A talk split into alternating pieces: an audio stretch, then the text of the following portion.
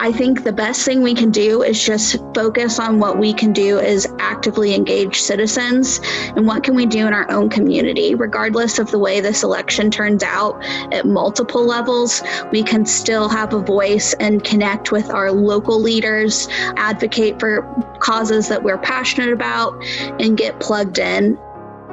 You're listening to the Mental Health Download from the nonprofit Mental Health Association, Oklahoma. I'm Matt Gleason. So I want to welcome everyone to this special Election Eve edition of the Mental Health Download. We're going to be giving you a quick rundown of the two state questions that you need to be aware of. And those are State Question eight oh five and State Question eight fourteen. And we're also going to be talking about how you can deal with the jitters and anxiety of this election week. Okay, the Mental Health Download starts now.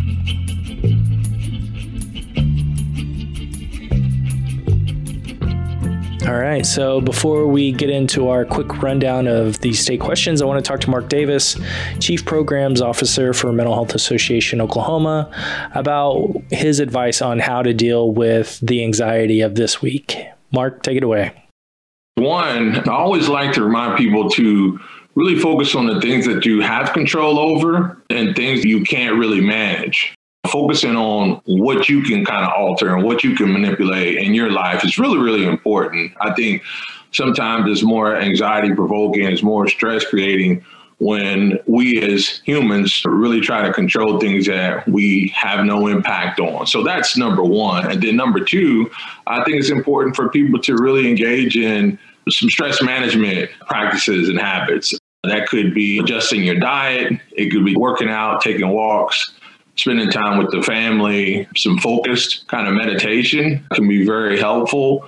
And also just connecting with your, your close friends and family. I know during this time that is quite limiting, but you can still reach out to people via, you know, Zoom, phone calls, letters, or even social distancing within your community is would, would be recommended by me. In twenty twenty, again, with the social injustices that we've seen, the racial kind of targeting, the inequalities that we've seen, the pandemic, the election, it is a, a tremendous culmination of a lot of situations that's taken place. You know, th- these are very unique and trying and challenging times for us all. We have to stick together. We have to have unity in our community, regardless of our political positions, uh, our religious beliefs. If we really stay true to the core of, of appreciating and valuing uh, one another as human beings, uh, we can get through this. With the election or not, having a licensed clinician, a psychologist, someone that you can really have a, a very open and deep probing conversation about your emotional unrest or some things that may be unsettling within that you're dealing with, to speak to a therapist is very highly recommended. There, there should be no stigma. We have to understand that it's okay to not feel okay. Like everyone needs somebody. We all need to talk to somebody. And some of us are in relationships where we can do that. Some of us feel like we need an outside party, that is a therapist, a clinician, a licensed clinician. And my personal opinion is we're social creatures by nature, you know, so to have someone you can, you know, use as a sounding board, you can confide in, uh, you can grapple with some challenging political issues or religious issues or just a different opinion about whatever it is, to have someone you can actually have a conversation with and some, you know, humble, polite and respectful bantering back and forth is completely acceptable. So I, I do highly recommend that because it can be tremendously effective. All right, Mark, thank you so much for that wonderful advice. And if you are experiencing anxiety or just need someone to talk to about your mental health, please do not hesitate to dial two one one. That is a free and confidential link to help and hope for those in need, whatever the need, twenty-four seven. You can get connected to the right community services near you, including crisis support, and you can reach out in four ways. You can call, use live chat, text, or search online. And you can also reach out to Mental Health Association Oklahoma, our free mental health assistance center in Tulsa and Oklahoma City. Email us at info at m h a o k dot org or call us at nine one eight, five eight five, one two one three or four oh five, nine four three, three seven zero zero. All right. Thanks again to Mark. Now we're going to transition to talking with Jacob Beaumont and Whitney Cipolla, who are our advocacy experts. All right. So we're going to start by having Jacob explain State Question eight oh five. Jacob, take it away.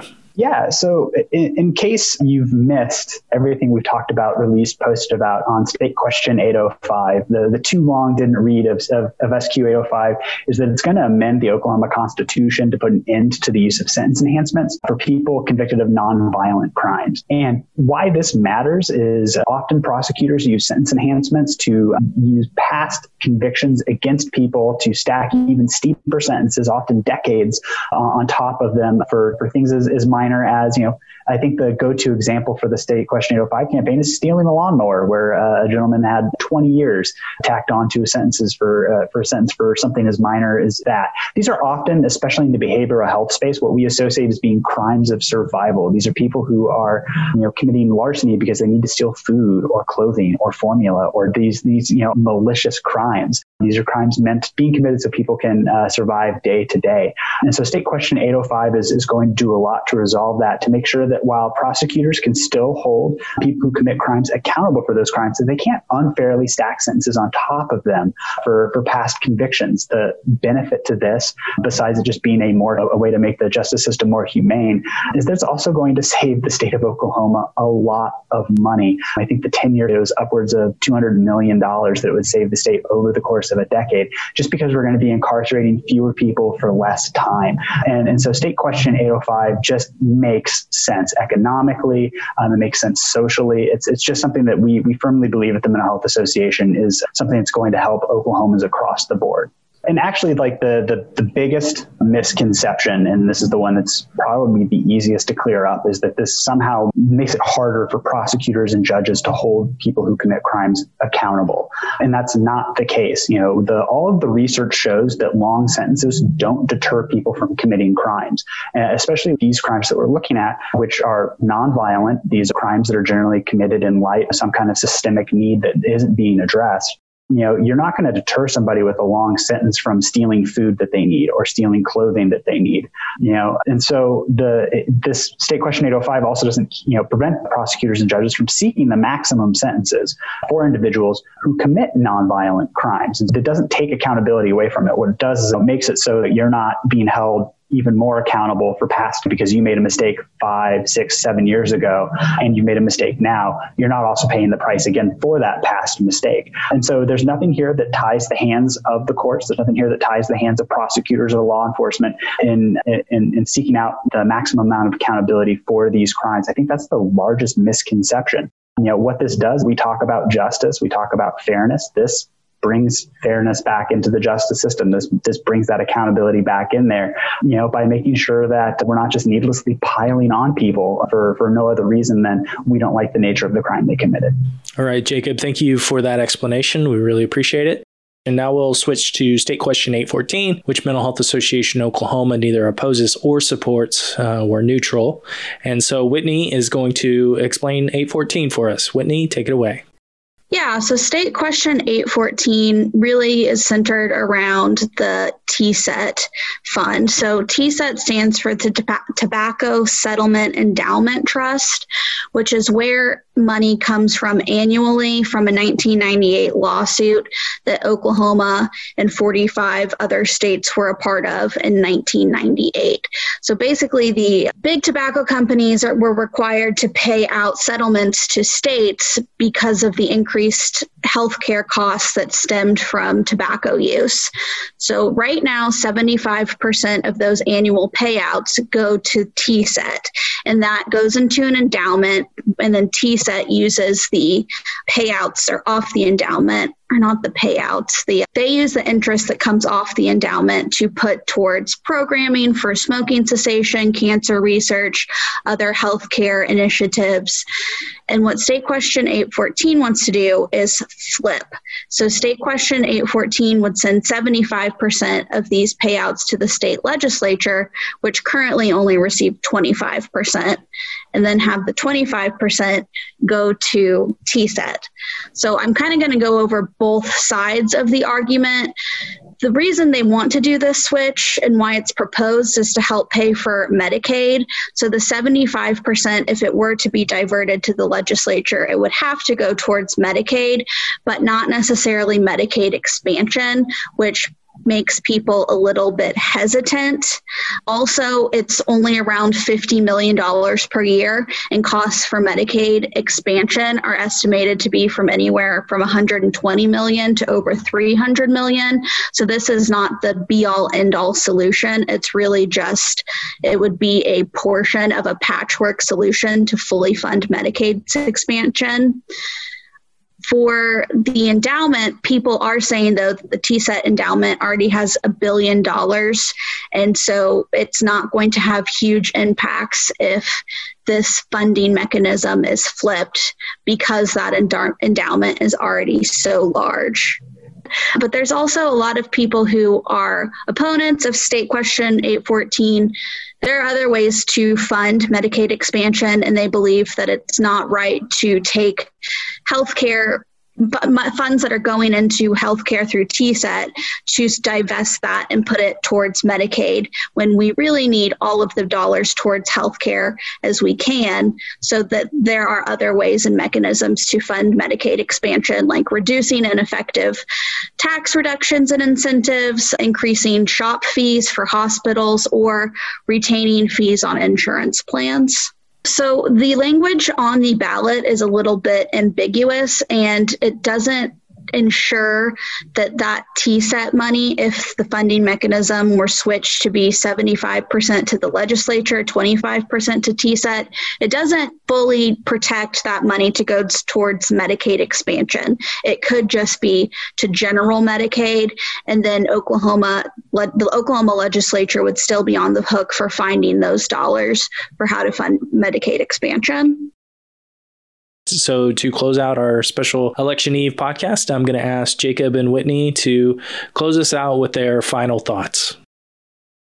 Yeah. Well, so first, if you have the ability to drop off an absentee ballot early in person, I know I did mine Friday over the lunch hour, so you avoid that. You know, that that's absolutely ideal. If you can't, make sure that you have all the documentation you need to cast your vote, so you can get as in and out as quickly as you possibly can on election day. We are anticipating lines, so do what you need to do to be in the right headspace to stand in line on election day if it does come to in-person voting. In terms of election night itself and into the rest of the week, odds are that that race at the top of the ticket, we aren't going to know the firm results of on election night. So brace yourself for that. Just know that it's going to be a lot of things decided down ballot, and then potentially some question marks heading into the end of that night. So that all said, know that there's no right way or wrong way to spend election night. Whatever feels best to you is the best way to spend it. Period. Don't let people peer pressure you into consuming more or less information than you want to consume. That said, my my biggest piece of advice is, if you are going to follow election night, if you are going to follow results, pick one news source. If you're like me, on a daily basis, you've got fifty tabs open, you've got a podcast or something in your ears, trying to consume as much information from as many uh, you know avenues as possible. Don't do that. You know, if, if you're, I might be looking at the Oklahoman and the Tulsa World to take in my election results just to get a sense of how things are going, you know, but otherwise I'm going to be setting really clear boundaries, and that includes on social media. So you're not going to see me on Facebook or Twitter or Instagram or, or Reddit. There's going to be no doom scrolling on election night for me. I'm going to have very clear boundaries with social media. I know best laid plans. We'll see if it actually works out, but the idea is to set really clear boundaries for yourself, because it'd be really easy to, to be just endlessly scrolling through Twitter and just consuming all the really feedback that's only going to make you feel worse. And so by having that kind of clear boundary and that news source that you've picked, you're going to put yourself in a position, you know, where you're not going to, you know, be getting a lot of hyperbole that the internet, that social media, that multiple news outlets can generate at once. You'll be getting a pretty consistent message throughout the night, knowing that you're going to have all day Wednesday and the rest of the week to consume all that information piecemeal instead of trying to absorb it all at once, which is only going to make your anxiety worse. I, I think that is probably, you know, the best piece of advice I can, is set really clear boundaries between social media and the news source you're following that night. All right, Whitney, close us out with your final bit of wisdom. So my best advice for election day and night jitters, and what will probably be beyond because like Jacob said, we might not know the results for all things on election night, is have a core group of folks you can depend on, preferably people who are already within your circle. Please do not expose yourself to the chance of transmission of COVID. I know I'm going to be watching news coverage with my parents who I've already been having regular contact with so that they are there for support. And I think the best thing we can do is just focus on what we can do as actively engaged citizens and what can we do in our own community. Regardless of the way this election turns out at multiple levels, we can still have a voice and connect with our local leaders, advocate for causes that we're passionate about, and get plugged in. And I really encourage people to take a step back from all of the federal rhetoric. While federal elections are important, these local, municipal, county, state elections are just as important. So focus on that and focus on how can I make a difference tomorrow when the elections are over.